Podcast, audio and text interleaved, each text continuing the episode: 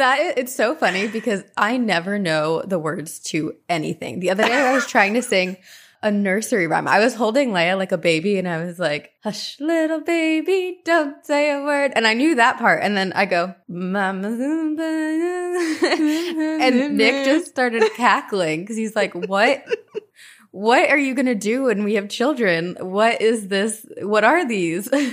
We should play Don't Forget the Lyrics. Oh, that's a fun Patreon. We should do that on Patreon where I will we choose songs or things and then the other person pulls up the lyrics and we see how much you get right or what you get wrong. I promise you, I will know maybe two words. I will play, but I can promise you right now, it I will be I will be terrible. It will be probably very funny for everyone to watch, as long as other people can eh, get some joy out of my Oh, I'm sure. um, out of my lack of talent. I've always wondered, I'm sure they have it like a teleprompter up with the words, but when Jimmy Fallon has celebrities or singers on and they have to sing different lullabies or random songs Yeah. in the style of like doing doing impressions. I've Yeah. always wondered how they all know the lyrics, but Maybe yeah, there's, like- probably is a teleprompter. Teleprompter. I'm sure you're not alone. I I also forget a lot of words. I realized the other day as I was confidently singing Feliz Navidad that I probably don't know most of those and am making up Spanish words. That yes. You know what? As long as you're having fun and just enjoying yourself, that's all that matters. Who cares if you know the words or the tune? Because I don't know either. This is a safe space over here at Two Girls One Ghost. Oh yeah, hi, intro, intro to us. We are hello, two girls, one This is Two Girls. And we are your ghostesses. That's Corinne and I'm Hello. Sabrina. And this is our holiday episode of the year.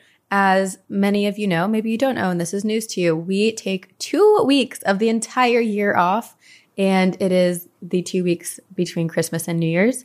So this is the last episode of the year 2022, which is wild. Um, It is. but also very exciting and hopefully brings some holiday cheer to you or fear. I don't know. And then we will start the new year. I don't know. Well, I don't know how the new year will start because apparently I'm going through my Saturn return and I'm falling apart. Did you see our inbox? I have to say. did. Okay, so I did. we recorded campfire stories last night, and Sabrina was talking about her Saturn return. And in the chat, someone had a bunch of people were like making little jokes and saying little things. But who was it? Oh, Carmen wrote, "Oh God, good luck" in the chat, Mhm. and I think you you brought it up, and you were like, "Oh my gosh!" Like you read what Carmen said. And sweet Carmen, she she sent us an email this morning and was like, I feel really bad about saying that. Like, Saturn return is no joke. Yeah. So it's not. I mean, no I don't know anything about it, but you do a little bit. Well, I don't know much about it except for that sucks. yes. So Carmen pointed this out in her email to us that while the Saturn return is very difficult, and for those of you who don't don't know what it is, I don't really know much about it. My therapist basically was like, "Girl, you're going through your Saturn return," as I'm like bawling on her couch, and Also, you have such a cool witchy therapist. I love this. well, I have like 10 therapists and they're all pretty witchy. So, but it's great. We were like talking tarot the other day, but she was saying, so every like 29 to 31 years, the stars realign in the exact positioning of the alignment when you were born. So mm-hmm. it's supposed to signify rebirth, change, which often comes at the cost of it being very difficult. But the end results, like when you come out of it on the other side, it is supposed to be optimistic and positive change and growth. So I'm, I, I'm, uh, I'm in the At the beginning, ah, you're, you're you're swirling down the toilet right now, the tornado has got Being me. flushed on down, gripping at the sides. yeah, but um, it yeah. How long does the Saturn return last? Do we know this? It's a good question, and I would like to know because then question. it would make me feel like I have something to look forward to. Well, happy holidays, everybody. no, you know what? I think 2023 will be a very good year, and we could talk about our resolutions uh, next. yeah, and we get to read. Okay, actually, oh shoot, this would have been. You know what? We'll do it January first. That will be our our callback. But I was going to say we should have also looked back on the year at what our very first episode had said. Because remember, It was awful. we were looking up, yours was bad. And you were like, what? What? and it's true. it was true. Well, we can do that in January if we'll take a we'll take Yeah. a little gander. But I now- think that means that next year is going to be epic. I but we'll so. we'll tie up the rest of the year in a bow because this is the holidays. Yeah, so a positivity and joy. And you know what? I know the holidays are not always easy for everyone. So, No. what we want to say is that we love you. We're here for you. If you are alone this holiday or if you don't know what to do, reach out to our Phantom community because it is the best freaking community that exists in the world. And I say that very confidently because Yes. I've just, I almost feel like we are part of the community that you have created. And I've just seen, we've seen so much love and like camaraderie come out of it. And Yeah, people find a lot of support. yeah. People have found romantic partners. Yeah. Oh my community. gosh. Best friends. Yeah. so many things. There's also so we have our Facebook group, which is awesome. Other groups are running like offshoot Facebook groups, like uh, a book club and a coven, and a bunch of places for you to go. But I will also say on our Discord, we have amazing moderators who set up a bunch of different channels. And I was reading through the channel called Vent, where people can just like vent all of their feelings and emotions and like get support and advice. And it was, I was tearing up. I was oh like, this is especially on the internet having a space where there what there were no It's no judgment. Exactly like Yeah. that's so rare Yeah. to find and so it was it did make me feel good to see that Yeah. happening Oh, that's beautiful. Uh, so there's people here we love you all. And, you know, if you uh, need something to do, listen to these ghost stories and distract Yes. yourself. Go on a walk. I don't know. Paint some pictures. I'm, I'm all, so in my therapy, we're talking about like channeling your, or not channeling, like nurturing your inner child. And Mhm. so there's all these exercises. And one of them is like to make a mess. And the two things that they recommend one of them is to like finger paint. So, which Oh. sounds just so much fun. And then the other one that does is to go to like a grocery store, like a buffet, like Whole Foods, like the Whole Whole Foods um, buffet.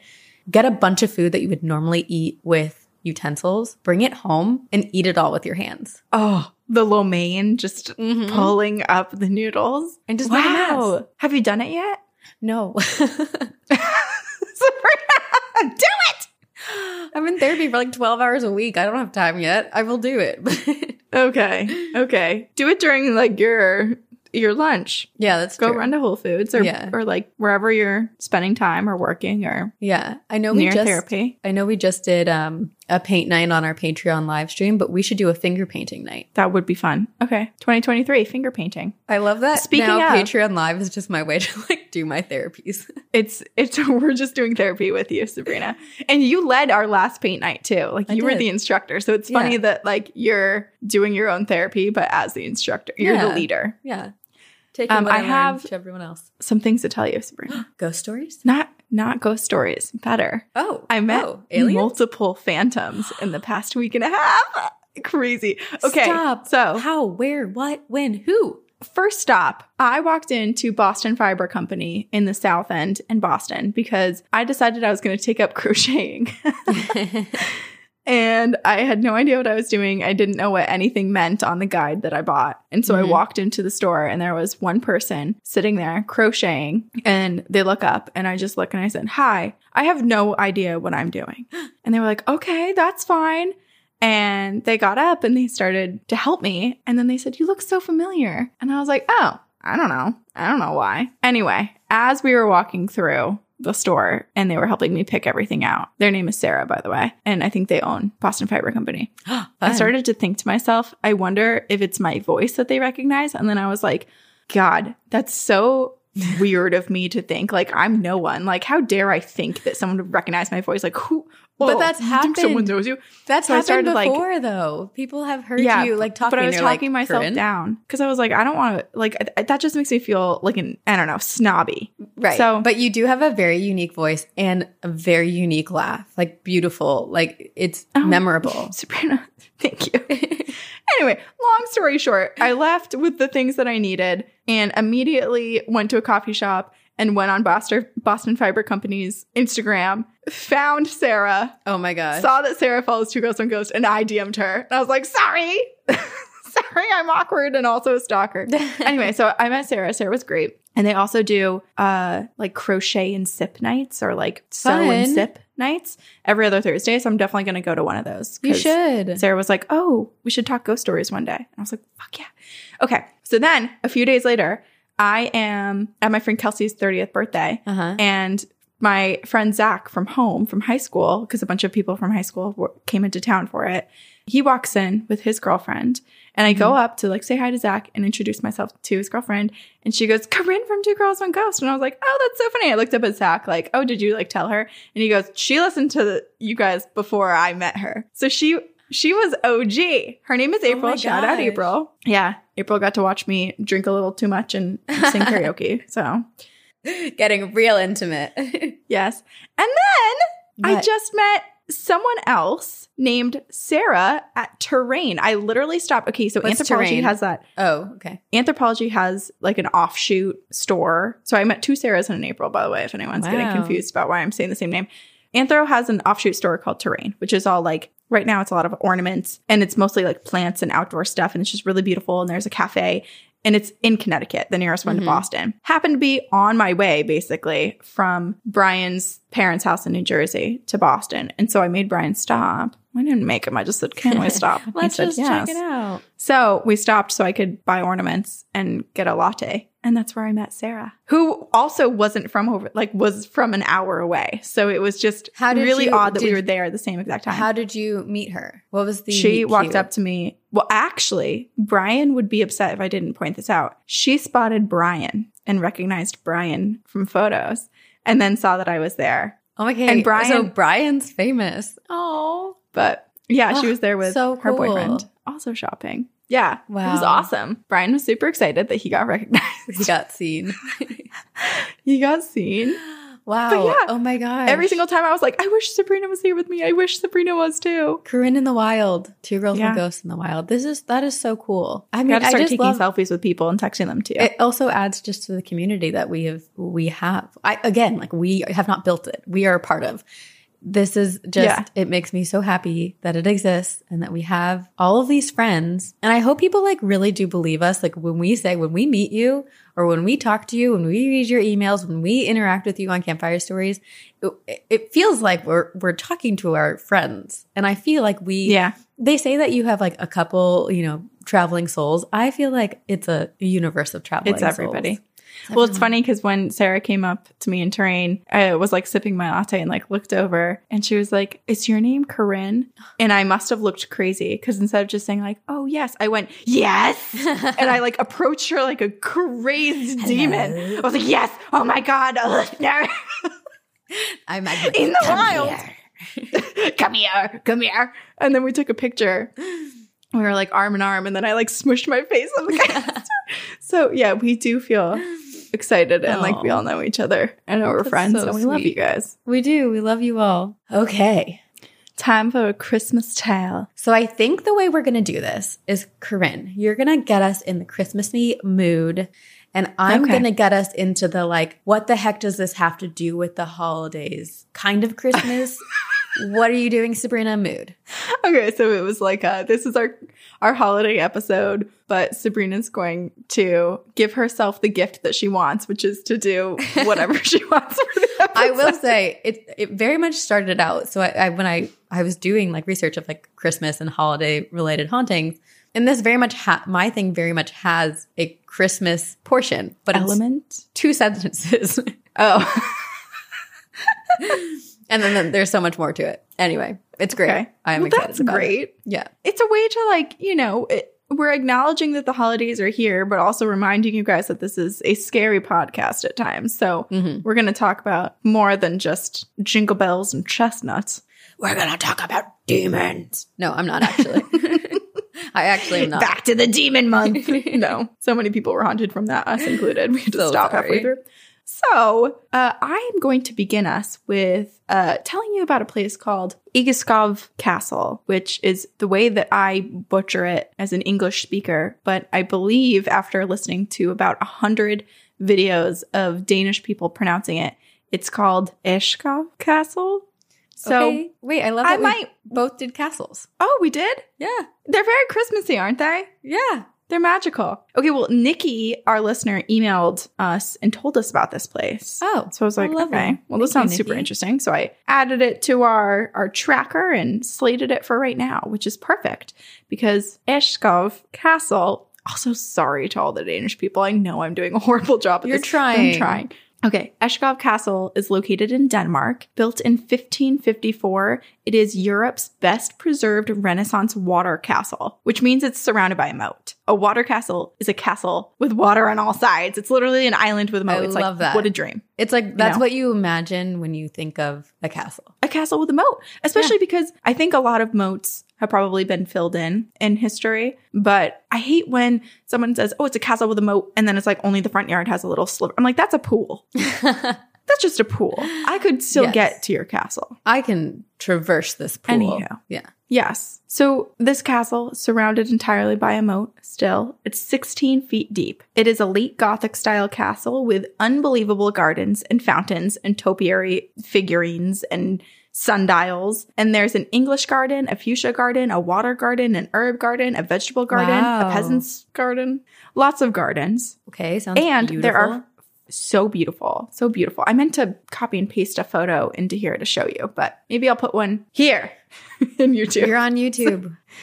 There you go. There are four hedge mazes and even the world's largest bamboo maze. there's a bamboo you- maze. Yes. And these things are old and they're tall. Like the hedge mazes mazes are really old and so they they'll trim them every year to make sure that they don't die. But I mean, can you imagine wandering through those, getting Wait. lost in them? Playing hide and seek Yes. in those. yes. Giving very like secret garden vibes, right? Mm-hmm. Did you ever watch Yeah. or read that? Red. Yes. That's how that's how I'm feeling. Okay, but despite all of its beauty, the castle was built kind of for bloodshed. Oh. So prior to the gardens and the manicured lawns and the farms being developed, the original owner, a Danish nobleman in the king's inner circle, he was scared that he and his home would be attacked due to the civil unrest that came with the Protestant Reformation. Like many other noblemen, he sought to fortify his home. So basically, everybody that was like in cahoots with the king or high up or like had a military position or something within the court, they were basically like at risk of people who were rebelling to come and attack them, kill them, steal stuff, mm-hmm. whatever. So, well, not whatever. It's scary. But that like what no no worries. Lots of worries actually. Lots of yeah. So much so terror. terror terror so much so that he sought to, to fortify his home and in this place where his home was he instead it took 15 years to construct ishkov castle and made this huge castle with the moat around it to basically like protect him and his family Eshkov Castle is called Eshkov because uh, that means basically roughly translates to oak forest in Danish. Oh, that's beautiful. And that makes sense because it was neatly tucked amongst a really large forest of oak trees. So it's only more recently in the past like couple centuries been cleared out to create all of these gardens and farmland, but it was like it was the castle in the woods. I love that you described it as neatly tucked, like as opposed to messily tucked. Like The stones about. were all perfectly in place.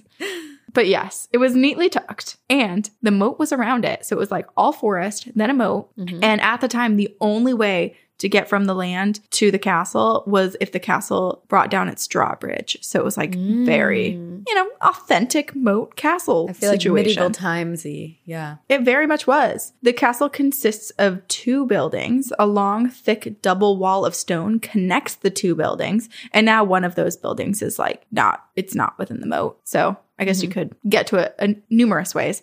But uh, this double thick wall of stone would connect the two buildings and would allow the owner, or likely, if we're being realistic, like the staff of the home, to move to the other building if the first one was attacked and continue to defend the castle from there. So it was basically their version of an es- not an escape room. What are they called? The the sa- safe room. A Oh, safe room. I was like, Right? room. Yes. No, Safe room. a safe Yeah. room. It was like they were thinking about ways to continue to defend themselves, even if one of the structures was overcome with whoever was attacking. Smart. So this connecting wall also contained secret stairwells and a well. My dream. right? Yes. I mean, can you imagine?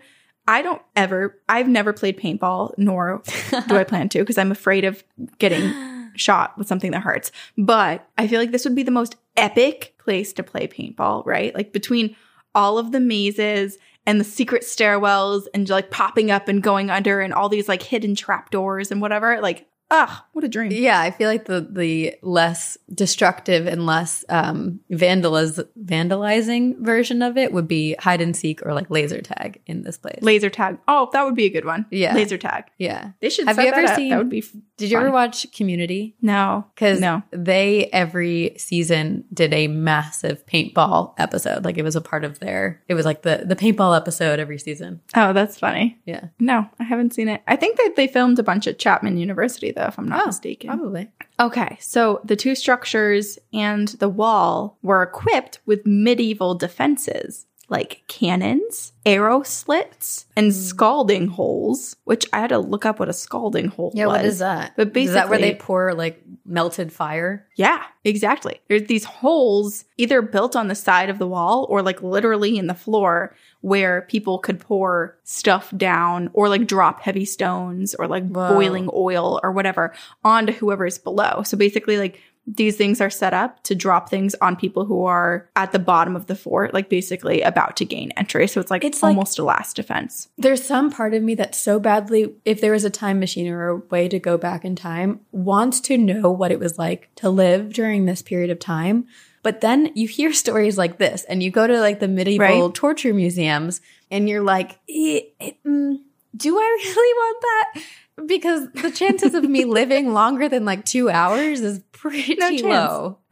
Right? Well, that's not why glitches in the Matrix are kind of scary because what if you don't survive your glitch? What if you die in your glitch? What if you die in your glitch? Because it's making me think of that one person that we read an email of who was visiting a castle and went back and was like in the barn and in the kitchen and being yelled at to like go up the stairs when they were younger. So they were a child, so maybe a little bit less of a risk of just, Yeah. or maybe more. I don't know. I mean, it's like Outlander. Yep. What if you die in your glitch? Terrifying. Mm. We can't all be Magic Tree House, Christmas at Camelot. It's not all wonderful and, and nice. And it, apparently, they were anticipating it not being so nice here. So clearly, tensions were high when the when the structure was built, and the owner Frands Brockenhuus was ready for a fight. But to my knowledge, I don't think a fight ever came. Okay. I don't think they ever had to use any of that stuff. Maybe I'm wrong. I do not know.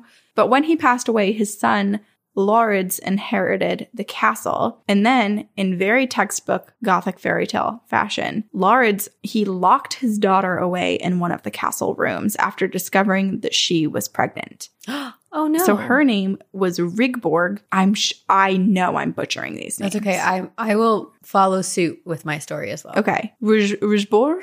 I, I don't know. Okay. But we'll, we'll, we'll call her R for the sake of me not butchering it a thousand times. So she was visiting someone else and did get impregnated at, in wedlock, out of wedlock. And so basically, like, everybody was horribly upset with her. She was sentenced to be locked away in her room for all of her life. It was a life sentence. Another reason I wouldn't actually want to travel back in time. Yep, I know. Isn't that wild?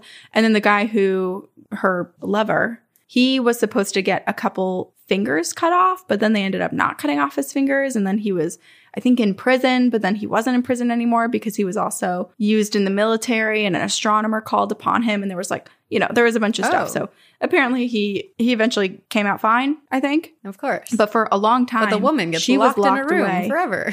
She was locked away in her room. It was supposed to be forever. So there's some discrepancies in terms of the timeline and how long she spent in her room.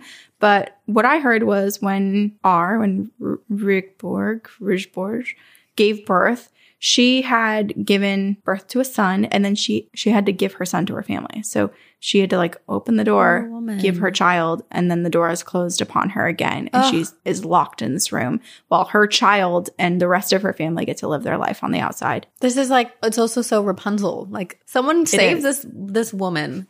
Someone save her. I mean, I feel like I actually did look up if Rapunzel or Sleeping Beauty or any of those fairy tales that have similar themes were written by Danish authors, but I think they're mostly German authors mm-hmm. and Austrian authors. But I mean, I think that just goes to say that like this is probably normal. Like to us, it feels Yeah. so horrible, but like maybe that was a regular sentence that people got at the time. Yeah, I mean, we see we still treat women pretty badly, so it's not, it does not really surprise me. Yeah.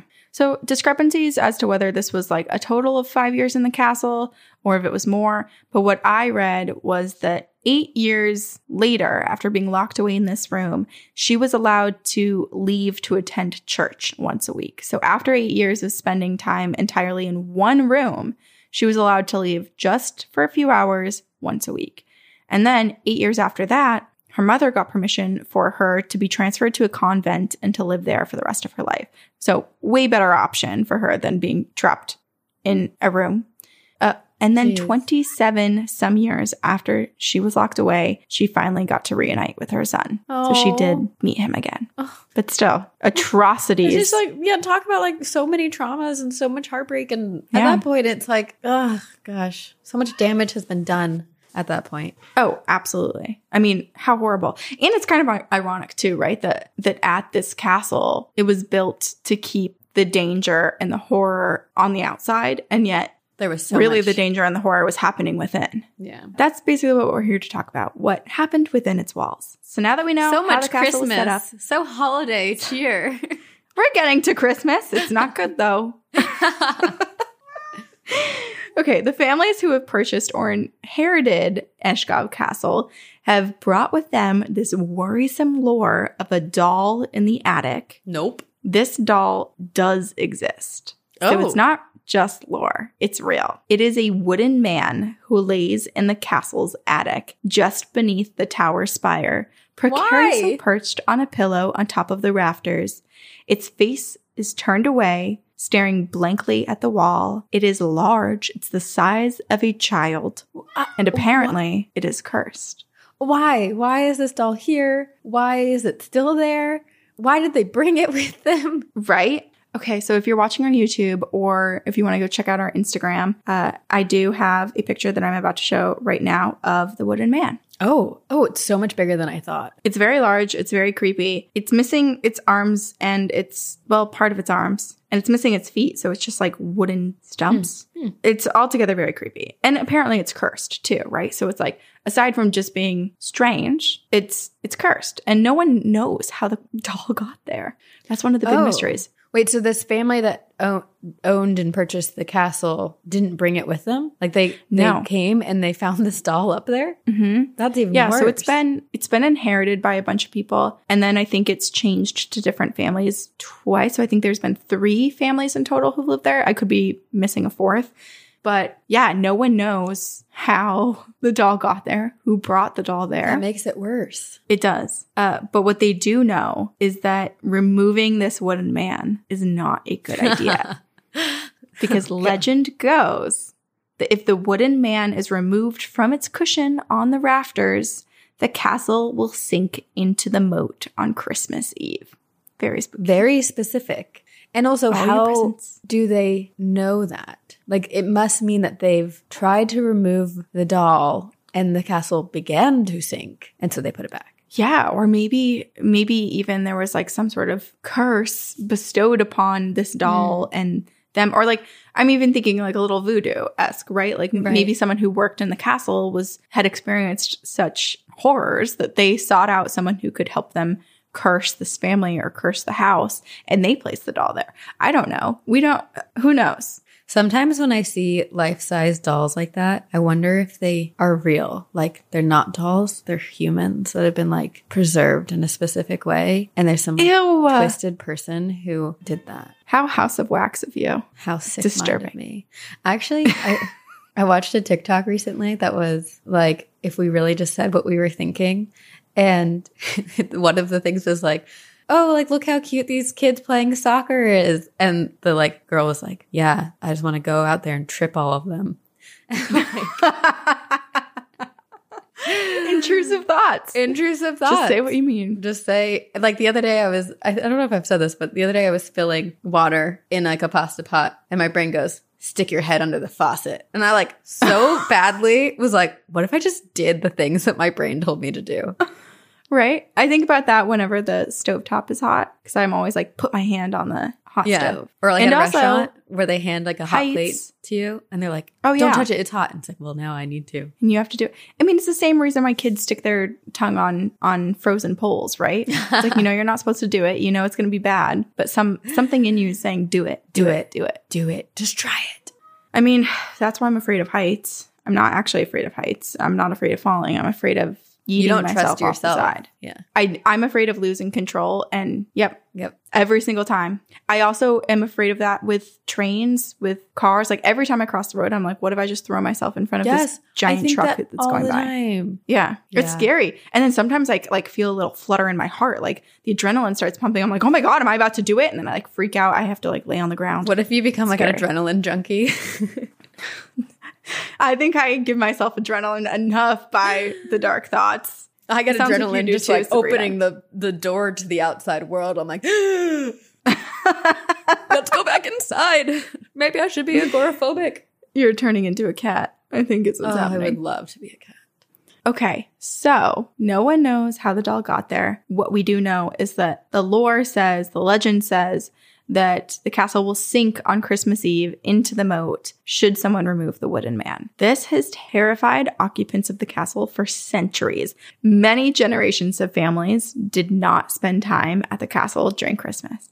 I mean, I feel like if you know that this exists, probably best to just avoid said Right. place during that. Yeah, time. you don't want to risk the wooden man being removed or sinking you and your whole family, right? Although it's a bummer. I mean, granted, these people maybe they own multiple castles. I don't know. If I owned one castle, I'd really want to spend Christmas there because Mm-hmm. Christmas in the Castle sounds like a Hallmark movie, probably is, or a Netflix Christmas movie, but like that feels magical and Christmassy and It does. holiday. Yes. Well, okay, but there's some there's some evidence, I guess, as to why some people shouldn't, Okay. and that is uh, that one person. It, well, it is said that one countess didn't quite believe this prophecy and decided to lend the wooden man to a museum. oh my gosh. And the castle, as soon as the wooden man was gone from his little cushion in the rafters, like uh, the turret, it's it's at the very top of that. He apparently the curse was was triggered, and the castle began to creak. The walls began to shake, and the countess was so taken aback by by all of this that after just 14 days went to the museum or the curator who she had lent the wooden man to and grabbed the doll back replaced the doll Mhm. where the wooden man is supposed to be and apparently all of the uh, creaking and the shaking everything stopped immediately. So there was no more cracking or collapse I will say, okay, risk at the castle. as creepy as dolls are and hearing and espe- especially this doll like it looks really creepy how freaking cool that this doll is literally single-handedly keeping a castle from crumbling. Maybe it's not a curse. Maybe it's a blessing that that doll is Oh, there wow how how a christmas miracle of you too. When you wish upon a star, when you wish upon the wooden doll, he will protect you yeah unless you remove him. unless you remove him You know, that's a really lovely way to think about it, but it's still, I think if he were smaller, I would not be as scared, but it's His the fact that he's like the size of a six year old that really is freaking me out. I I will say if I ever get turned into a doll, I hope I have abilities like this doll rather than an Annabelle. Like I'd rather be able to Yes. hold up like he's holding up a like civ- civilization of a castle. Like that is cool. Most That people cool. can't do that in their normal lives.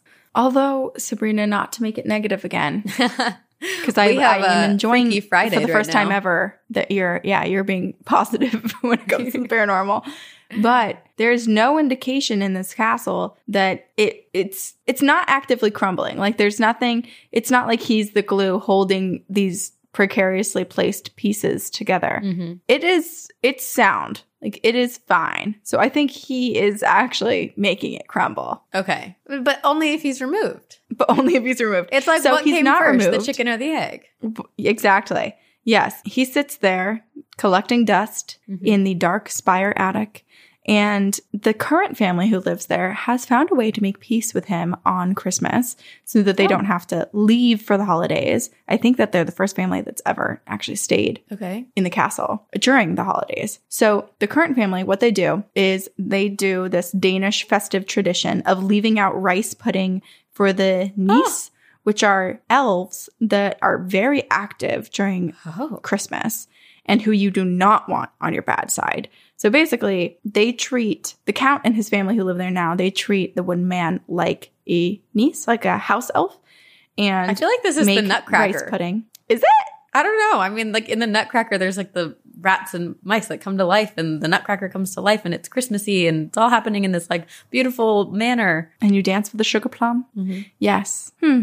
Although the Nutcracker, I do have have some issues with a young girl being taken from her bed in the middle of the night to dance with a A man. adult man. yes, uh, definitely. agree. Anywho, they do place this this bowl of rice pudding in the attic next to the wooden man during Christmas, and so far, no creaks, no shaking of walls, everything's fine. So they've made peace. I wonder. It's kind of like Okay. leaving cookies out for Santa. Like, does the doll eat the rice pudding? Huh? That's a good question. I wonder if a little bit does go missing, and if it does, are they like, oh, it must be the mice, but actually it's the doll. It's the doll. Hmm. Ooh, I just got a little chill. Freaked me out. I love rice Okay, pudding. so it's me astral projecting to eat it.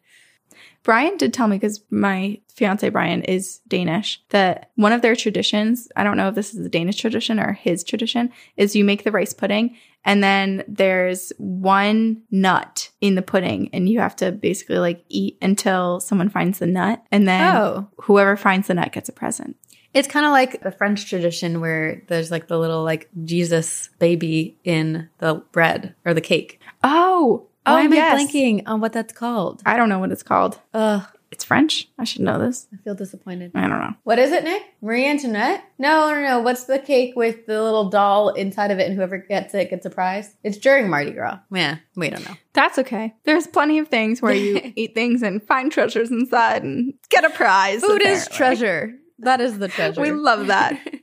People are creative. Okay, so the wooden man, though completely creepy, is not the only paranormal anomaly occurring in Egeskov Castle. It's a castle. of course, of course. There's a white lady. The legend goes that a woman was locked in the tower of this castle, which is like, how much of a legend is that? We know some of that to be true.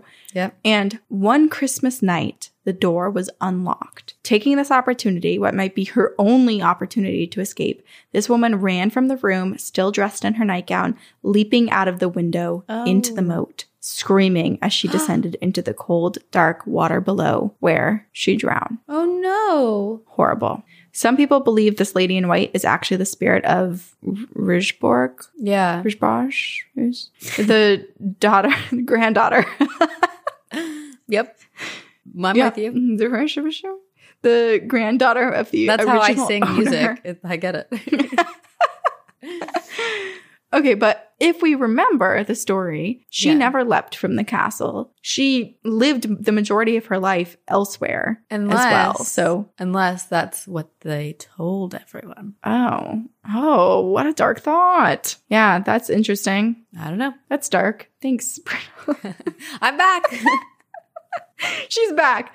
Back from different. Actually, maybe we do need to look at you a little closer because you defended the wooden man, really, and now, now you're coming up with horrible. Uh, this poor woman. She already like lived a horrible life, and now we're like, what if she was killed and lived forever in the castle? It's Well, possible though. it's possible. It Bleak is. life that she lived, and it was there. Probably was no escape. No, I'm sure there wasn't. So sad. Sounds awful. yeah. Well, okay, so people are theorizing like maybe it's her, this woman Mhm. who is the lady in white that is seen, But then also I'm like, there could be someone else. But then at the same time, I'm kind of like, like you're saying, Sabrina, thinking about the trauma that happened there. And I'm like, okay, is this like a residual haunting from the amount of time she spent locked away in this castle? Or could this be the, the event that, sh- that happened to her, which was like being held captive basically for upwards of five to 16 years, depending on what you look at that could have been so incredibly traumatic that a part of her soul splintered off. And that is what is haunting Mm. here. Interesting. Yeah. I mean, from what we know about spirits,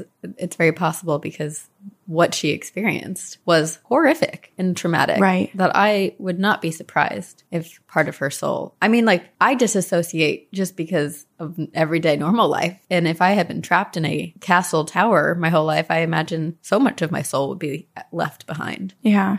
It does make me wonder too now if if part of a soul is left behind and splinters off. Well, I think I'm answering my own question at the same time as I'm asking it. But I was I was gonna say, could that soul piece of your soul like act independently and create its own haunting? So basically I'm like, okay, well, maybe this woman, she never got the chance to run off and leap into the boat and escape, but maybe she Mhm. wanted it so badly that the part of her soul that's left behind is doing the things that she thought about doing all the time Oh. as a means to escape. And that's why people have supposedly seen this happen. And that's where the legend has That's come from. interesting. Yeah. But then also, I feel like the answer could be yes, because the Bell Witch, that's the whole backstory of the Bell Witch, basically, where someone was so, such a, like a spiteful, part of them was so spiteful that when they passed, that spiteful piece became its own like beast that haunted the neighbor. Right. It's very fascinating. Very fascinating. Alrighty. So clearly some haunted history here, some potential spirits on the property, but also this place, Egeskov Castle, has remarkable museums and collections. The current owner has opened up the castle to visitors so you can go and you can see these amazing and historic artifacts inside, like Titania's Palace, which is a miniature magical dollhouse, ironically created by a man who was over six foot five, which is funny to think about such a large person working in miniature, like doing miniature work. That's kind of beautiful. I liked. Yes. His name was Sir Neville Wilkinson. And then the dollhouse is actually huge. It's the world's largest, biggest dollhouse with over 3,000 unique objects inside and a bunch of little like cultural items from all over the world, which So I, I just view as like an I spy. Like find this from this Yeah, country, find that from that country. So I think that's very cool. But he had created it inspired by the character, the Queen of the Fairies, and her family in Shakespeare's A Midsummer Night's Dream. Alrighty, the castle also has on display a doll made by Hans Christian Andersen, the famous author who wrote so many, so many creepy fairy tales. Yeah. Like uh, Little Mermaid. Whoa. This Princess and the. Pea. I didn't know he was The a Ugly Duckling. doll maker too. Yep. Yeah, totally. Oh, I wrote, he wrote Thumbelina, which ah, we is do love them. so great because it's like the dollhouse for a fairy and then the guy born in that town who became a famous author also wrote a story for a fairy. I think it's just cool. And then there's also an exhibition of historical dresses including a partial dress worn by marie antoinette Wait, how weird that Nick so yelled things. Marie Antoinette moments ago, and earlier he Yeah. knew. he must have been picking up on something Yeah. there's so much here so like i just pulled out some of the the things that maybe i would want to see or you would want to see Yeah. when we were here but they've got so many exhibits there's like antique cars and planes and motorcycles and everything there's Something like for everyone. a casket for dracula which re- i don't know why it's there Uh, this castle has absolutely nothing to do with transylvania or dracula yeah, but, vampires in a castle just it makes sense. it's cool. Yeah, there's a ton of stuff. And for the holiday season, they have a Christmas market. So there are Oh more gosh. than 100 market stalls with delicacies and decorations. There are vintage cars and airplanes, over a mile of garlands and mulled wine in the cafe. Yes. Christmas songs are playing overhead. The castle's long dining table is eloquently decorated by the princess. And of course, there are the castle elves, Gorm, Thyra, and Harold for the kids to meet, which I think sounds so freaking fun. I love that. I'm Christmas markets are maybe my favorite thing that exist. I've never gotten to go. I want to go Never? so bad. There's probably No, so many never. in Boston. You should find one. Oh, oh, sorry. I was thinking like European Christmas markets. Oh, oh, oh. No, yeah. no. Any, no, I've been to, I've been to. Christmas markets. Yeah. I've been to a Christmas market, but I want to Yeah. go to like Germany or Spain and go to those Christmas markets. Okay, let's go. Let's do it. See you there. So if you do plan on going to Egeskov Castle, do note that many of the exhibits, if you go during Christmas, they are closed for the Christmas market season. So if you want to see the exhibits, you'll have to go another time. But for the Christmas market season, they're closed, perhaps to protect visitors from removing the wooden man around Christmas. Can you go and see the wooden doll, or is that part of the castle closed off? I think you can. From what I read, there's a toy exhibit. Mm. And if you go through the toy exhibit, which includes old toys and dolls, so I'm sure the whole thing is pretty creepy. Yeah. I believe you can can go up into the spire or into the area where you can see the wooden doll from afar. I don't think you can get up close to it. Interesting. Okay. Yeah, mm-hmm. because I'm imagining it kind of like Robert the doll, where he's encased just because, well, one, probably best not to upset him. And then two, well, he was like running around the museum when it was not enclosed. But I get nervous. Like if it's just like a, out there that someone would Yeah. touch it or do something to it. I don't know. Right. Upset. I know you want to protect it because obviously it could mean the castle's going down Yeah. it's removed. But so far, the rice pudding is working and no one's removing the doll. So that's fine. Lovely. That's It's all good. We should do a Christmas castle tour. I mean, yes. Who would say no to that? I know, but the only question is like, this is the same thing with Halloween, where there's so many places in the world where they have Halloween day specific traditions. Like the Mm. one church, I think it's in Spain, where if you go around the church 13 times on Halloween at a specific time, like some, you transport to a different time. And then like you can't do them all on one day, but I want Right. to. I know. I know. And then it just makes me wish that Halloween Town or like Christmas Town were real, where it was like, we get to do these things all year round because no. even holiday festivals or like Halloween festivals, it's like these two weekends a year and everybody does everything during October. So you can't go to everything Yeah. unless you're a vampire and then you live forever and then you can go to My everything. dream. My dream. Yeah. Although then it's like, if it were all year round, would we appreciate it as much? Probably not. Definitely not. Yeah. because that's one of the things that I struggled with when I lived in LA was not having the differentiation of seasons, like the clear now there's Yeah. snow, now there's like magical twinkly lights with icicles coming off of them. Now there's Yeah. skiing and snowboarding and mulled wine. Like I, I want things to feel really different because then it feels special and then you get excited. Yeah. But when it's the same thing every year, yeah, you're right. Although I'd still wish to live in Halloween Town. Me. I would take that. Me too. Because like you, get, you could Can still we- get the different seasons and stuff in Halloween Town. Like Halloween Town, they True. celebrate the hol- the other holidays. That's true. That's true. It's a good place to be. Yeah. If, if only we could get there. I was going to say if it existed, but I don't want to say that because that makes it sound like I don't believe that it could exist. And I Hmm. definitely believe that there's some version out there somewhere that could exist. does exist. Yeah. Okay. I am going to be talking about Wawel Castle, which, if you want to look it up, it is spelled W A W E L. It is in Krakow, Poland. Krakow, Poland is one of the oldest cities, dating all the way back to the 7th century, the Stone Age. And it began as a tiny hamlet, which is not even a town. It was like, you know, before a town could be established but quickly became a massive and busy trading center and has grown into the second biggest city in all of Poland present day. It was the official capital of Poland until 1596 when Warsaw came on in and swooped the title. Mm. But Krakow is filled with economic successes, cultural beauty, artistic life, and is even cited as one of the most beautiful cities in Europe. There is so much history about Krakow, Poland. I can't get into all of it because this episode would then be like eight parts. It was greatly impacted and impactful during World War II. First non Italian pope in 455 years, who was the Archbishop of Krakow, was like from, yeah, like brought up as a pope. Oh, cool. Are not the right terms. Well, it's a beautiful. Sounds right to beautiful me.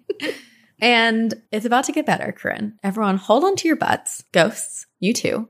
Get situated. Krakow is also home to the Wawel Castle, one of the first sites in the world granted status as a UNESCO World Heritage Site. Krakow is also home to vampires and a Mm. dragon. That's right. What? A mother flippin' ghost. Well, it's not a ghost dragon, but a dragon. Oh, I was like, whoa, a ghost dragon. Well, maybe. I mean, I honestly, though, I feel like a, a regular dragon is almost cooler than a ghost dragon Well, because it- then yes. it- it's there. It was very much Gotcha. a real dragon, and maybe the ghost still exists.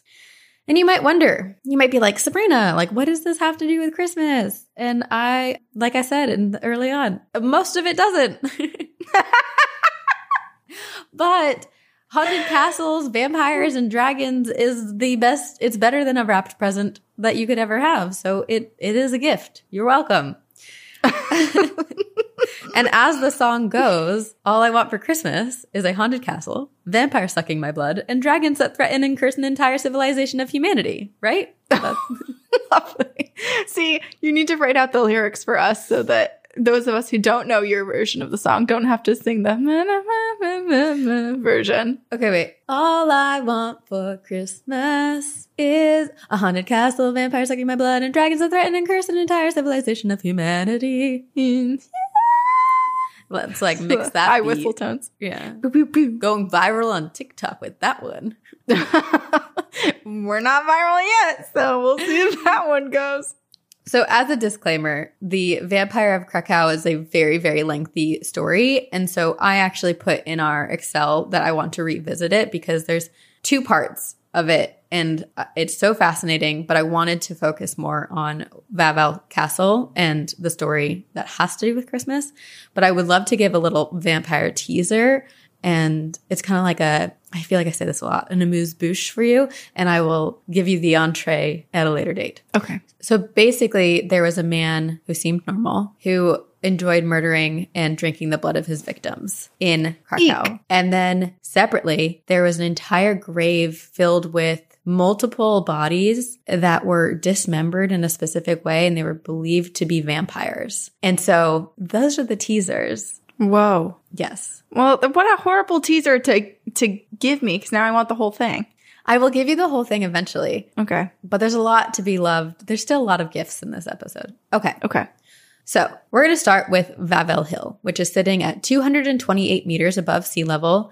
It has a high vantage point, which makes it the perfect place to overlook the surrounding areas. And, you know, like you were talking with your castle, when it's medieval times, it's a stone age, there's a lot of potential threats from other Mhm. civilizations, from dragons, so many things. So you want to be at the highest vantage point to potentially be safe. It is situated on the bank of the Vistula River and is surrounded by water and marshes. Wawel Hill is a Jurassic limestone outcropping that formed about 150 million years ago and is one of the most dominant features in Krakow today. The Wawel Hill is home to the Wawel Castle, but long ago, before the castle, dating all the way back to the 7th century, Wawel Hill was inhabited by the Slavic peoples, but they were not alone. There were many dangers and many threats posed to the people of Wawel Hill. One, in particular, threatened their very existence and still to this day threatens humanity's existence. What? A dragon. Oh. The dragon. Okay, so the dragon was a bad dragon. It wasn't a good dragon. It was not. What's the show? What's the How to Train Your? Dragon? How to Train Your Dragon. It Game of Thrones? Not like that. It is not Game of Thrones. There is no rider. This is the dragon of Wawel Hill. So, as the story goes, in the 13th century, a terrible, bloodthirsty dragon plagued the city of Krakow. The terrible and cruel beast dwelled in the depths of Wawel Hill in a cave. And every day, the dragon would tear through the town, leaving a path of destruction, killing civilians, pillaging their homes, eating livestock, and apparently targeted young maidens, as if we don't have it hard enough. The dragon searched for human blood. The people of Wawel were like, we got to do something. And so they started to basically they bartered a deal with this dragon. They're like, every week we will give you a supply of cattle that you can eat, but um, leave us alone. Not me thinking pierogies. I thought that, that cow makes more sense. I was like, I don't know. What, what would be good Polish food? Cattle. That makes sense. Here, dragon, have some potato pierogies with Here some some caramelized potato onions. dumplings. Well, now you're making Delicious. me hungry. So the dragon was like, okay, this is a sweet deal. I don't even have to do any work. The cattle gets brought to me. But how much cattle can there be to feed a dragon? And if you're feeding this dragon, it is living and thriving and surviving and it's getting bigger and bigger and wants more and more. And the cattle supply is dwindling. So what are they going to do? Great warriors from all over the realm came to fight the great dragon, all of them failing, becoming an afternoon snack for the Wawel dragon, which Oh, to me man. felt very like King Arthur Excalibur's sword, where it's like all these people Oh. from all over the realm are coming to try to like prove their talents and their strength and their skills, and they all fail. They also do that in Shrek. They do. do this, is, this, is, this is very Shrek. You're right. so now the people are again like, how do we survive? So they turn to their king, King Krak, who is the founder of Krakow, and plead. They're like, please, please, please help us find a solution to killing and slaying this evil dragon. So the king turns to his two sons. He has an older son. uh, so the, I think that the breakdown, woo, the breakdown of the family is older son, middle son, younger daughter. So it's three kids, two boys, one woman. Okay. So these two sons are like, Yes, father, I will slay the dragon. But these two brothers get very competitive with one another. And instead of Never good. teaming up with one another, they decide, well, I'm going to kill the dragon first. Uh, no, I'm going to kill the dragon first. Well, n- yeah, let's see if you kill it. and Facial expression, so good. I am an actor. So they basically are like each independently. Here's older, here's younger. I want fame. I want notoriety. I want to go down in history books. Here's younger. I want fame. I want notoriety. I want all the maidens in the world to know that I am strongest man in the world and I've slayed a dragon. So they start, you know, plotting and planning on their own. One or the other. Couldn't be both of them, apparently. And then, now this is a very long time ago, so what actually happened is unclear, but there are different legends and stories told by different people, probably told by whoever's side they were on. Mm-hmm. The version of the story that I most often saw and found in my research is that the eldest son of King Krak decided to bring the weekly ration of cattle to the dragon, but he had done something very, very smart. He had basically stuffed the cows with sulfur. So they were decoy cows. They're not real. And the dragon devoured the cattle. Yummy, scrumdiddlyumptious. You know, he's like, licking his chops. He's like, doo doo, I'm going to go about on my merry way. When all of a sudden his eyes start bulging. His throat gets constricted. He turns and he looks back to the king's son. What did you do? and the dragon dropped dead. The eldest son had killed the dragon. Oh man. But Firstborn, as if they couldn't already be more loved. but the youngest son was like, oh, damn it. I will not stand for this. and so he, since he couldn't slay the dragon, he slayed his brother. And then oh, he, what? And then he took credit for slaying the dragon. He's like, see, I did it. But then everyone's like, okay, well, cool. The dragon's dead, but how did your, how did your older brother die? Because like the dragon didn't bite him, like his head's chopped off with a sword. I don't know if that's how he died, but Yeah. basically Clear indications that it wasn't. it wasn't dragon. Also, murder. if the dragon killed him, don't you think there'd there'd be body parts everywhere? or there would be no body. Mm-hmm. It's kind of like when I eat Taco Bell, there is no trace of any. No trace, baby. I basically eat Except for later when you go into the bathroom. In the bathroom. yeah, that's a whole other problem. Um, call a plumber. Anyway. uh,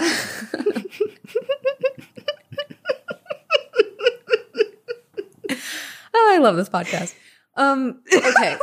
So the dragon's dead, but so is the eldest son, and he's, you know, he was supposed to be the heir to the throne. And so all the people are like, great, we, one of our murderous problems was handled, but now we have a new one in the form of the king's son, who now that the eldest son is dead, is now the potential heir to the throne, and we we just can't have more murderous things happening. So the youngest son gets exiled from Krakow, leaving the youngest daughter, Princess Wanda, the heir to the throne. And Wanda was the last child of King Krak and now the heir to the throne. And this is just really sad because this family just completely falls apart, all because of this dragon slaying. So King Krak is like, okay, I want my daughter to marry this strong German knight. And I don't really know what happened, but basically Wanda did not want to marry this man. She was so desperate to get out of this arrangement, which makes me think that this man was not a good man, that she Yeah. very sadly, tragically drowned herself in the river below Wawel Hill. Oh, see, that's so upsetting too. I mean, I understand from the the father's perspective, just having no awareness is to basically subjecting his daughter to the type of person that his own sons were. Like the Yes. the biggest, the strongest, the most competitive. Like Yeah. how about instead of strongest, we do mentally strongest? Who's the most emotionally mature here? That's who you should put her with. Not You the people that are like fighting each other with swords and chopping their heads off Exactly. Exactly. Let's go back in time, rewrite history. and therapize everybody. Yes. Okay. So this is, you know, pretty tragic and sad, but the, the dragon's gone. And like the dragon's threat of soc- on society was over, right? No. Because the dragon, in fact, is still very much threatening our existence. Today, Now? the bones of the- Today? yeah, today. Today, the bones of the supposed dragon are hanging on a chain in front of the Wawel Cathedral, which is atop Wawel Hill. And legend has it that the world will come to an end if and when the bones fall to the ground. oh my gosh. Wait, the bones are there from the dragon. Let me show you a picture. Yeah. So this is, it looks like one bone. Whoa. That's so Maybe there's cool. there there are three bones, but they're, you know, suspended by thick metal chains, but I wonder if they've ever allowed anybody to do testing on the bone. Oh, that would be fascinating. Just curious about it. And now, you know, listen, some of you are probably saying, Sabrina, Corinne, dragons aren't real. And to you, I say, Up off with your heads. Off, with your heads. Shh, shh, shh. We just go shh. We don't need to know that. Shh. Keep it to yourself. Some thoughts are better on the inside. Shh. Get out of here.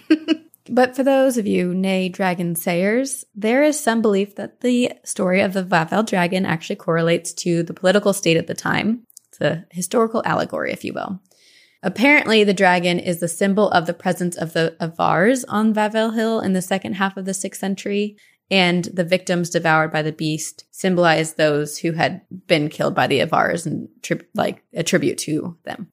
Anywho, after the defeat of the dragon and the Krakow monarchy continued on, there was Casimir, the heir to the throne.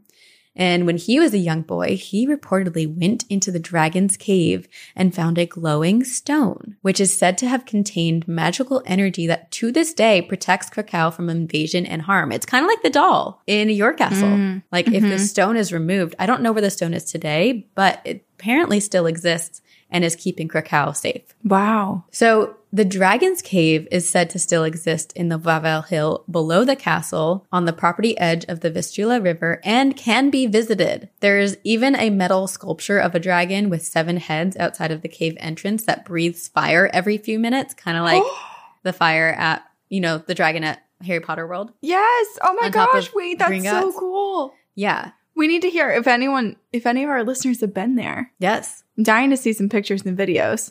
Uh, I didn't. Oh, actually, there are pictures that you can find. I didn't save any in here. But after the years of the dragon, the Wawel Royal Castle was commissioned and built atop the hill and basically on top of the dragon's cave, which people are like, oh, it's asserting dominance over the dragon, you know, being on top of it. And it was built in the 14th century and expanded for the next hundreds of years. It was commissioned by King Casimir III. This is his name, King Casimir III the Great. Oh, Lots of, okay. yeah. Um, it's kind of like Why not the great at the beginning? The great Oh, interesting. King Casimir III, right? That- Doesn't that sound a little bit That better? does sound better. Too late. Too late for him. the castle consists of many structures, all from different periods and architecture styles, situated around an Italian styled main courtyard. And it's interesting because it has like, it's one of the largest castles in Poland, but it has a bunch of different influences. So it's medieval influences, Renaissance influences, Baroque influences, which you would think would be a bit conflicting and, and all over Yeah. the place, but it's stunning. Like it, whoever designed this and built this castle knew what they were doing. It's kind of like when you go into someone's home and it's super eclectic, but it makes so much sense. Yes. Yes. Yes. Yeah. Maximalism. It's a special skill. It, it really, really is. Absolutely. So among the castle structures is the Wawel Chapel where many of the monarchs were crowned and then buried. In fact, there is a cursed tomb of a king in this very chapel. Back in 1970, a group of 12 researchers opened the tomb of King Casimir IV, and just three years later, four of the 12 researchers died mysteriously. So everyone was like, there was a curse that was unleashed upon them. yeah. and everyone was afraid that the other eight researchers were going to die. But more recently, and I don't know specifically what year, but there was a micro- microbiology study done to find out what actually happened to these researchers. So they did this study and they found out that opening the tomb actually released this strange bacteria that was unfortunately fatal to those four unlucky researchers. It's so oh. like what's that movie? Raiders of the Lost Ark? No. Oh, I haven't seen that. Wait, what? What Are am I thinking? Thinking of? Indiana Jones yeah, Indiana Jones and the Mummy. The Mummy. That's what I'm thinking of. and the Mummy. That's so interesting. Oh my god, I'd be shitting myself if I were one of the other eight researchers. I know, but it's were just like waiting to see if I die. But It's a rare bacteria that there was no way at the time to know was being released, but the fact that certain Mm-hmm. immune systems were more susceptible to it. yeah. Today, Wawel Castle is one of the country's premier art museums. And there have been many kings who sat in the Polish throne, and it should be no surprise that there are many ghosts haunting the Wawel Castle and Cathedral. There are three ghosts said to haunt the cathedral specifically. Bishop Jan Grot is said to keep order in the church and haunts anyone who steps on his grave. He is known to Oh. scare tourists if they are acting inappropriately on the castle grounds. I wonder what he deems as inappropriate. Yeah. Uh, There was like one story where someone was like laughing at a photo or something, like a, a portrait, and um, he got yelled at by this ghost. Right. Yeah. Because he's like, you know, he's older. He's from another time. He's more Mhm. traditional. There's going to be things that happen in modern day that are normal that he probably is like poo poo. And so Yeah, I wonder what he thinks of selfie I would be sticks. nervous. Yes. Ooh. Yeah, what an insult. The other two ghosts are also former bishops who apparently sadly are doing penance in the penance in the cathedral and are asking visitors Hmm. to pray for them. So I don't necessarily know what happened to them in their lives for them to feel like they need to be prayed for. I don't know. But then there's the white lady of the castle because what is a haunted castle without a white lady, Corinne? It's obviously not a It's castle. not a castle then. there has to be a white lady. It's like a prerequisite in order to like receive the title castle is Yep. haunted by a white lady. White, gray, red lady. One of the three, and you're good. And you're good. You get the stamp. Okay, so this white lady's name is Barbara, and she was the beloved wife of King Sigismund August. She very sadly died shortly after they were wed, and the king desperately wanted to see his wife again. So he called upon someone to help bring her spirit back. So, uh, whatever the equivalent of like a witch doctor or a medium during that time.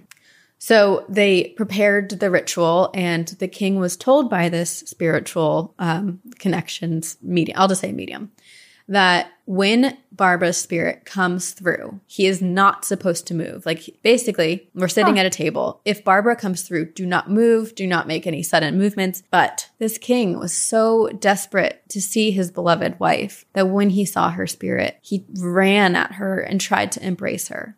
That makes me so sad. And apparently, that action trapped Barbara between the worlds of the living and the dead. So she spends her I have chills. eternity strolling Wawel Hill.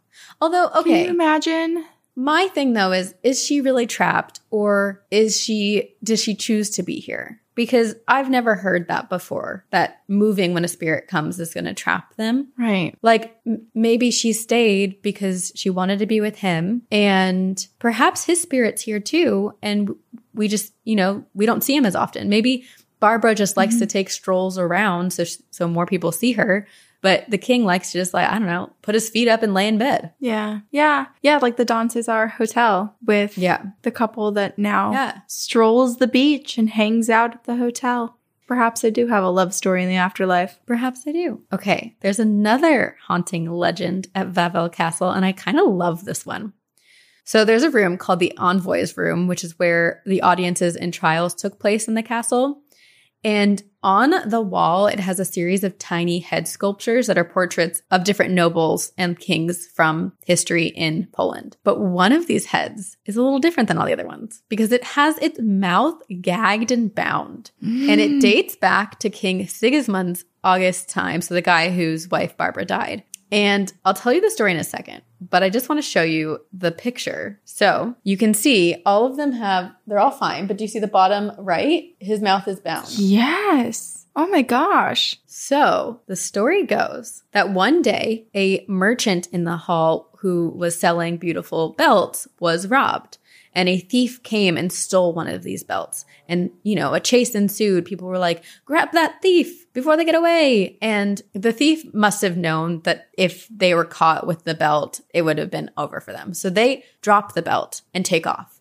But then this poor woman sees the belt on the ground and assumes that someone dropped it and that the owner of the belt misplaced it. So she picks it up and she's trying to find the owner, but she gets caught with the belt. And so everyone accuses her of stealing it. No. And they bring her to the king. And when she gets there, the king refuses to let her speak and like accuses her of the crime. So she's sentenced to prison, but she's so desperate and frustrated that she finally shouts, If no one wants to stand up for me, let those wooden heads speak at least. The ones that are on the wall. Because they are mm-hmm. like the kings of the past. And suddenly, silence fell over the room, and one of the heads came to life and said, Rex August Euduca Aust.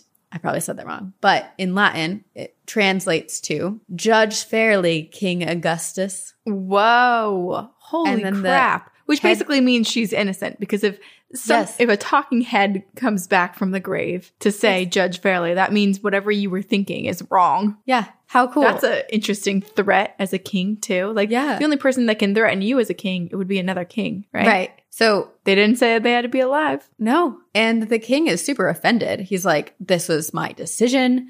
But, you know, all of the people are overhearing this. So he kind of has to make action based on what happened. So he sends his people to go to the market to investigate further. And they realize that this woman was not responsible for stealing the belt. And they found a lot of witnesses who could testify that they saw the man steal it and throw it away. So basically, the case was thrown out, but the king was unhappy that he was challenged in such a way that he ordered to gag the talking head so that he could never interfere with his judgment again. What? Oh my god. That is not okay. I I did not see that happening as the reason for the talking head being gagged. That's incredible though. And still to this day, he is gagged, which I'm, I think, I, I love the story, don't get me wrong, but let the man talk. And I'm Yeah, curious, does he have more to say? And also, he's he's on the other side. He has more wisdom than you. He Yes. knows more than you. Isn't Yes. that a dream to have an advisor who had your job before you and understands everything, but also has the the wisdom and the knowledge and and hopefully like no longer has the what's the word I'm looking for? Basically like the ego of when they were alive. They could put those things beside and Yeah. and tell you what you really should do. That would be great. But ego, you know? Ego gets stuff everybody. Okay, and my last story, and the reason we are all here a Christmas related ghost story. It is said that every Christmas Eve, the ghosts of the former kings meet in the basement of Wawel Castle and debate for hours the fate of Poland. Huh? At the head of the table sits Bolesław Chrobry, who was the first crowned king of Poland, and they talk into the late hours of the night. While Santa flies overhead delivering toys and presents and gifts to all the good little boys and girls, the kings debate and be merry together. And apparently they just like spend hours. I imagine like a big conference table or like a big stone table, very Game of Thronesy. All these ghosts are just like, well, how's it been in the other side? What have you been up to? oh, let's get down to business. What's happening in Poland? Anyway, How's your great great great great great great granddaughter? Oh, I'm disappointed with the man she chose. She does she deserves better. Another king is like, "That's my great great great great great great grandson." What are you saying? speak about him that way. He had a tough life. And at some point, this big night, which I imagine is like kind of like the um what was the guy in Game of Thrones who was kind of like a zombie and he always wore his why am I blanking on his name? Oh, you're The, asking the, mount, wrong the mountain? The mountain? I think that was his name. Anyway, I imagine like you never see his face or features. He kind of comes in clink clanging with his metal um, armor and says, Is it time, my lord? And at this point, Bolesław will reply, No, not yet. And then everything disappears. I'm not sure who has seen or heard this interaction or in the reunion, but Right. it apparently happens every year. And so, you know how the knight asks, Is it time yet, my lord? People are like, What does that mean? Apparently, there is lore that when it is time, when the old king decides it is time, there is an enchanted army that is sleeping in the mountains nearby of Krakow. And Near the dragon. Perhaps or there's another mountain range i think it might be in but they it is hmm. said that they will awake and fight during a crucial critical time in poland and help protect poland but only when the kings decide it is time That feels like there's a spiritual war coming then, doesn't it? Like Yeah. something something unleashed, some sort of curse, some sort of like demon where that you do need that sort of spiritual army, an army Yeah. of ghosts to help you. Holy crap. yes Man, how do, how has no one set up cameras or something to like catch EVPs here? I don't know, but I'm sure there's got to, I mean, for this to be known, for this to be fact or a story that is told, someone has had to experience it. Mm, right. I wonder Yeah, it also feels like if you if you tried to make a show of it or like if you did try to investigate it, that perhaps the spirits would be so insulted for you eavesdropping on the king's court and then Mm. ba- maybe they would move locations or not do it Oh, again. interesting. So Or I would, yeah. I would feel, as much as I want the EVPs, I would feel nervous intentionally sending someone. I think, yeah, whoever saw it must have accidentally stumbled upon it. And also, what if like the human intrusion or living human intrusion causes the king to be like, it's time, but it's not actually time. And then the enchanted army is unleashed. Oh my god! I mean, I don't know what that would look like, but it doesn't sound great. Sounds scary.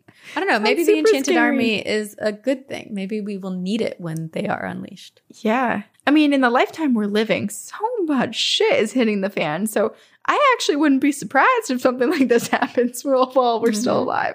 Right? Yeah. I mean, what else can you throw at us? I've got Saturn return. You know what we should do for the first episode of the new year? Cry? We should, in addition to like looking back and doing our, our normal horoscope readings, Mhm. we should also make a bingo card prediction for the next year. I love when people do that. It doesn't necessarily have to be like a bingo card, but you know, just a list. Because we would have gotten people like the government accepting aliens as real for the past three That's years. I feel like I would have just kept putting it on my bingo card, and there's like some branch that says yes every time. It's funny because my mind immediately went to like, what are the negative things I'm going to put on it? But we should we should only put positive things on it. Yeah, no, like this person's gonna die or anything like that. No, But- I meant more like I'm gonna. I'm not gonna say it. what? I was Just get in a car accident? that, Is yeah. that what you were thinking? Well, yeah. I'll put get abducted by aliens because that would be fun. Okay, okay, that's That's the positive one. yikes, man, Sabrina. what? What? I can Stop only do so much. You have to live. You must live. I know. I can't be a, a podcast widow. I need you here. Would never want to make you a podcast widow. You cannot. I must have you, You here. with will not. You will not get in a car I ever ref- again. I forbid you. I'm Just sending you a driver. everywhere. Yeah. You could get one of those uh those electric longboard things. Yeah, I feel like that's way more dangerous. Oh. Wait, I've been seeing so, sorry. Do you have more? no, say? that's it. Oh, okay. Great. That was an excellent story and it's I want to go there but also I don't and now I'm fearful But now I need to know what you army want of to ghosts say. that like might protect me. Okay. There is something and I can't remember exactly what it's called, but it's like a hydro board or something like that that E E flow E flow E board. Someone will know what I'm talking about. But basically, they look they look like surfboards and they go Hmm. through the water, but they're above the water. So you're actually standing like four feet above the water on this board that looks like it's hovering, but there's a pole in the back that goes down, and then there's like a propeller, and it's electric. So you you use it to like oh, propel yourself Oh, are they? forward. They're not the water ones. They they are the water ones. No, I mean the ones that like spray water down and like lift you up. No, it's not the jetpack. This is oh. totally Oh. different. It like literally looks like a surfboard. And you're standing on the surfboard with like a little remote in your hand Whoa! and you lean on the surfboard to like like basically decide where you're going to go as if it was a snowboard or a surfboard. But there's a propeller in the back. Point being is I have a view of the channel coming in from the Atlantic into Boston like to meet uh huh. the the Charles River. And I have been seeing for the past month multiple people with these things. And I'm Oh. semi convinced. I was like looking up companies like, are there rentals here? Like, that's so cool. I kind of want to do it. I couldn't find anything. And also, I've noticed that people go only one direction and then disappear and I don't see them again for like the next two hours that I'm sitting in that seat. So I kind of think that there might be some people in Boston that commute to work on these things. So you're telling me this is my new transportation? It is. You live by the water. I do live by the water. Hmm. Take it out. Pacific Ocean. There you go. Sometimes when I hear like, about things like this, I'm like, whoa, okay, humanity is really cool because someone took an idea and like created it and made it a real thing. But then I, on the like the other hand, I'm like, we have far too much time on our hands. What the heck is up with humanity? It feels Yeah. kind of crazy. Although I Yeah. will say this one made me think that they're too expensive. I can't afford one. But I was like, oh, this would be such a good thing for everybody in the family to own because I'm Mhm. always thinking about my escape from America or like, should something horrible happen, how I will survive. I'm a survivalist at heart. of course. And so I was thinking it would be great to have one because you can carry them. They're not overly heavy. You basically can like backpack them somewhere, like carry them like a surfboard. And so I was thinking that would be great to have if they go for like two hours to five hours. You could probably maybe get to Canada. I don't know. Or at least Yeah. somewhere closer. Yeah. You could get Yeah. to Mexico if you need. If it's like quiet place, the the uh, beings are afraid of water. You're you're better you're better out there. Exactly. And it's a surfboard. So you can, if it runs out, you just, you still have your raft. You still have your float And then all you have to worry about is like sharks and all those things. and dragons. So, and dragons. and curses and wooden boys. But um at least it's magical. magic is magic. The good, the bad. It's all It's all Exciting. Yes, it's all part of life. it's all magic. Can't be always good. Sometimes you go No. through your Saturn return, and sometimes, Sometimes you do. you do, but you always find yourself on the other side eventually. The planets can't stay in the same spot forever. You'll get out of it. Yeah, yeah. Well, that's a nice sentiment to end this episode on. It's Rick, I want to hug you. we saw a lot of emotions from you today. All good. There's a lot of acting All accepted. too. I'm pretty proud of myself for my acting. Yeah, you did great acting. Thank you. We're definitely going to steal some of that and put them put that on social media for sure. For sure. Well, Well- if you have been to a haunted castle, if you've seen the dragon, if you've gone to the dragon's cave, if you've seen the doll at Corinne's castle, I'm not going to pretend I know how to pronounce it. Or if you have any paranormal encounter at all, please email them to us at two girls, one ghost podcast at gmail.com. We hope you have a magical, wonderful holiday season Mhm. and we love you all. Travel safe if you're traveling. We hope that you find all the good shows, all the good ghost stories, and have all the warmth that you could possibly have this holiday season. Uh, we are here for you. Other people are here for you. you. We love you. For those who are on Patreon, although we are taking a two week break, we're not on Patreon. You'll have a few extra surprise episodes in there. Mhm. So head on over there if you're looking to hear our voices again. Yep. And, uh, And- thank you so much to our editors at Upfire Digital for editing our podcast. And thank you to all of you for listening. We love you and we will see you on the other side. In 2023. Wow! Woo! See you next year. Bye. Very spooky.